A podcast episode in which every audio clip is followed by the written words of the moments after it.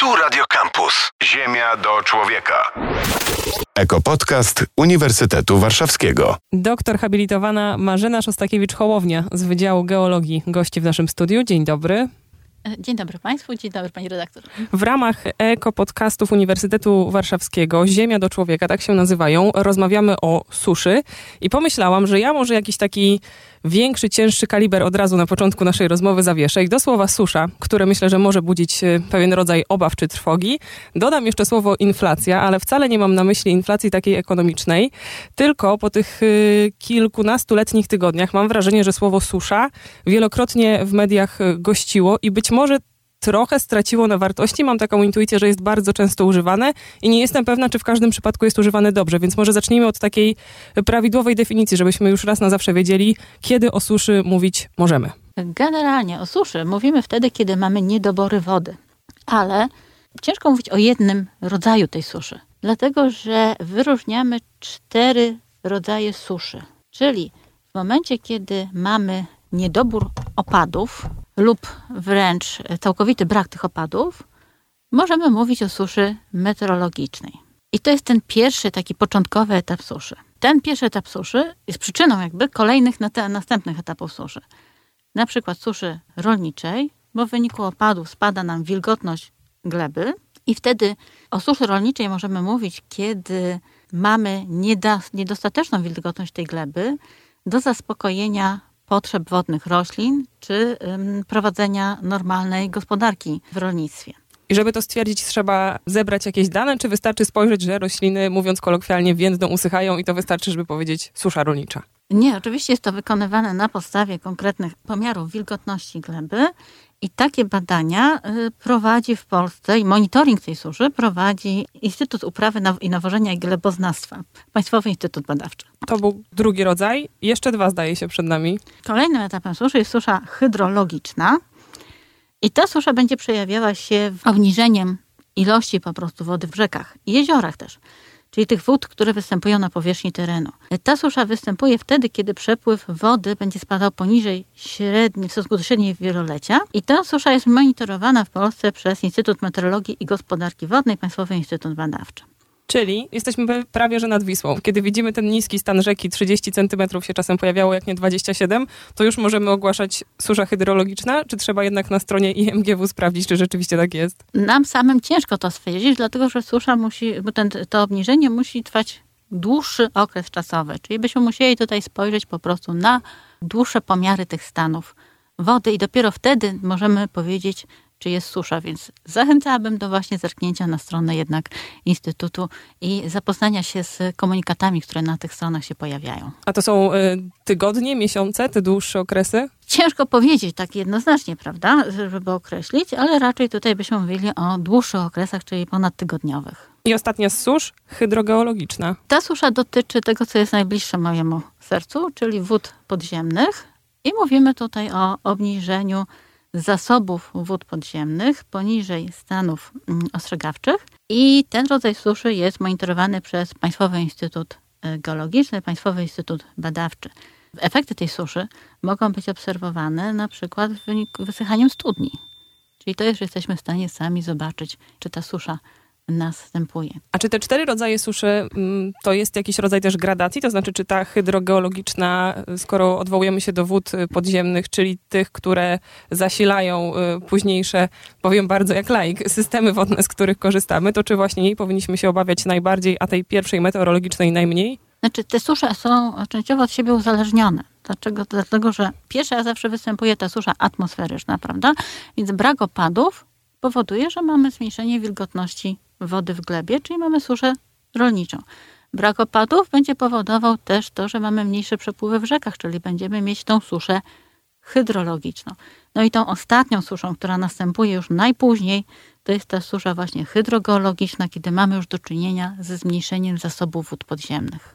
używamy takich właśnie słów jak zmniejszenie i cały czas wydaje mi się, że w sferze pierwszych skojarzeń operujemy, że tak powiem, okiem, czyli to, że nie widzimy deszczu, nie widzimy opadów, widzimy jakieś pożółkłe, zwiędnięte rośliny, niski stan wód, więc cały czas odwołujemy się do ilości tych wód, a będziemy rozmawiały o tym, jak te niedobory wody mogą zmieniać jakości wód. I to jest, wydaje mi się, że nieintuicyjne dla tych, którzy nigdy z geologią nie mieli do czynienia, więc proszę przedstawić tę swoją perspektywę, jak to się dzieje, że ilość wpływa na jakość, o tak.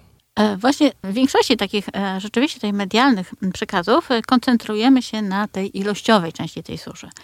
Natomiast też trzeba wziąć pod uwagę, że susza nie jest obojętna, tak jak słusznie tutaj pani redaktor powiedziała, odnośnie jakości wody. I w sumie każdy z elementów tych suszy. W czasie suszy tej atmosferycznej, też suszy rolniczej, w atmosferze następuje kumulacja zanieczyszczeń, powstaje większe zapylenie.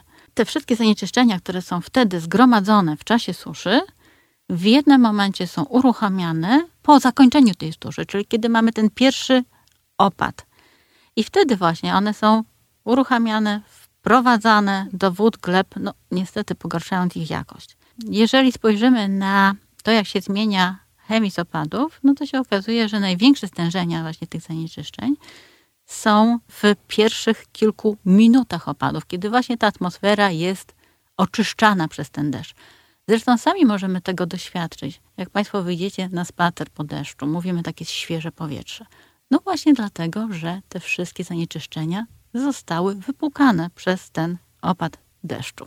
Ale myślę sobie też, że myśmy tym przed deszczem oddychali wszyscy. No dlatego też susza właśnie nie jest korzystna, prawda? Bo to nie tylko te ładunki gromadzą się w samym powietrzu, ale też przecież te zanieczyszczenia gromadzą się na wszystkich powierzchniach. Więc to wszystko jest właśnie spłukiwane i dostarczane potem do wód i to zarówno i powierzchniowych, i podziemnych. No to jeden rodzaj suszy za nami, następna hydrologiczna.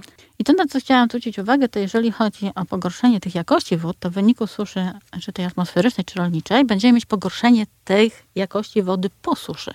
Natomiast w przypadku suszy hydrologicznej, to tutaj problem pojawia nam się już dużo wcześniej. Czyli problem pojawia się już w czasie trwania tej suszy. No bo susza hydrologiczna to mamy zmniejszenie przepływu wody tak naprawdę w ciekach. Tak? Mamy mniej tej wody. W konsekwencji tego te wody powierzchniowe mają dużo większą wrażliwość na zanieczyszczenie. No jak wiemy, wody powierzchniowe w Polsce są często odbiornikiem ścieków, czy to z przemysłowych, czy to ścieków z oczyszczalni. Oczywiście te ścieki są oczyszczane, miejmy taką nadzieję, ale mimo wszystko te ładunki zanieczyszczeń do tych ścieków docierają. I jeżeli mamy w rzece dużo wody, wtedy kiedy nie ma suszy, no to te ładunki są rozcieńczane w dużej ilości wody. Czyli ich stężenie jest wielokrotnie mniejsze niż w przypadku, kiedy mamy do czynienia z suszą. W czasie suszy, kiedy tej wody mamy bardzo mało, dostarczamy ładunki, one nie mają dużej ilości wody do rozcieńczenia. Więc stężenie tych ładunków w czasie suszy w rzekach będzie dużo, dużo większe.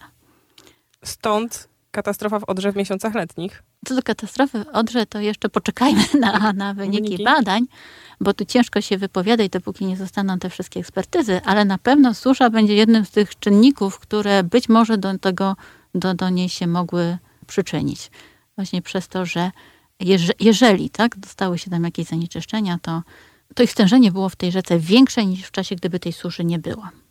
Ale to nie tylko katastrofa, prawda? Ale to też rzeki mogą właśnie taką funkcję swoją też i rekreacyjną, ale też z drugiej strony warto zwrócić uwagę, że część dużych aglomeracji, na przykład Warszawa, pobiera wodę pitną z rzeki. Warszawa co prawda nie pobiera bezpośrednio z rzeki, tylko nasze główne ujęcie, ta słynna gruba Kaśka, pobiera wody spod dna tej rzeki, ale to są wody wiślane, które są przefiltrowane przez piaski. Ale tu chcę Państwa całkowicie uspokoić, że jeżeli chodzi o jakość wód pitnych, które dostają warszawiacy, to są wody, które w pełni spełniają kryteria odnośnie wód pitnych i tą wodę możemy spokojnie pić. Tylko jeżeli mamy większe stężenie zanieczyszczeń w tych wodach rzecznych, to po prostu oczyszczanie tej wody jest i uzdatnianie tej wody jest po prostu droższe. Ale mówimy ciągle o tym, że do tych rzek dostarczamy takie zanieczyszczenia w postaci właśnie czegoś dodanego, tak? Dodanych jakichś substancji. Ale pamiętajmy o tym, że rzekę I w ogóle środowisko możemy zanieczyszczyć również, dostarczając do tego środowiska energię. Na przykład energię cieplną. Proszę to od razu rozwinąć. W Polsce duża część elektrowni, zdaje się, że około 12 elektrowni, ma tak zwany otwarty system chłodzenia. Czyli w czasie pracy tych elektrowni do ich pracy jest konieczna woda, która jest pobierana z rzeki czy z sąsiedniego jeziora.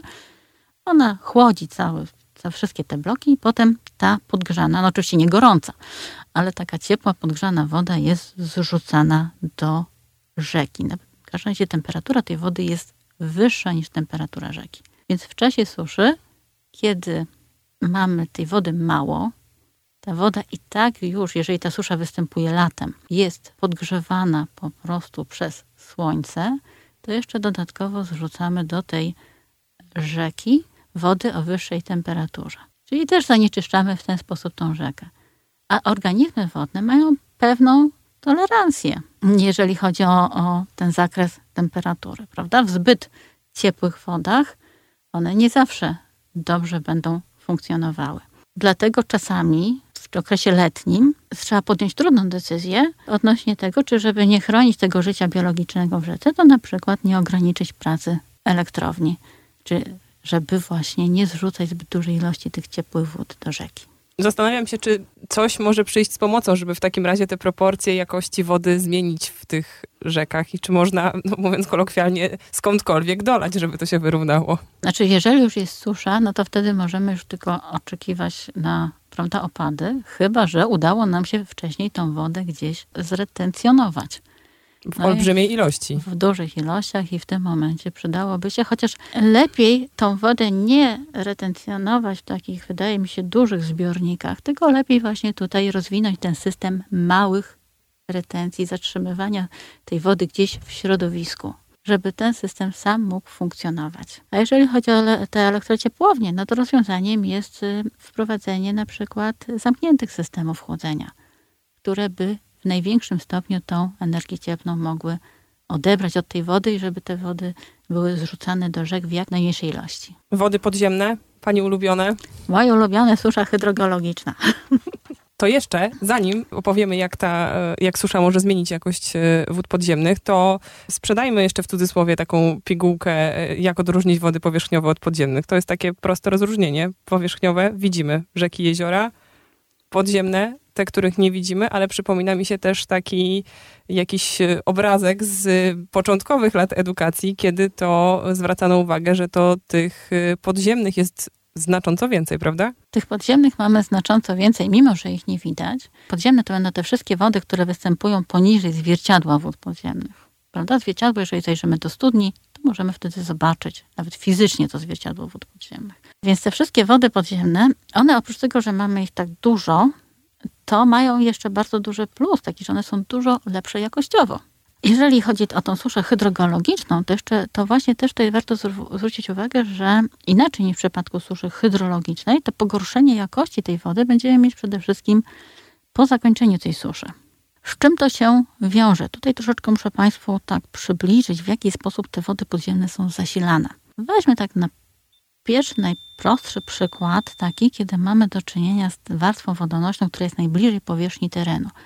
Bo te warstwy wodonośne, te pierwsze od powierzchni terenu, one przede wszystkim są najbardziej podatne na suszę, ale też i są najbardziej podatne na zanieczyszczenia, no bo one przede wszystkim przejmują ten cały ładunek zanieczyszczeń, który dociera z powierzchni terenu do tej warstwy.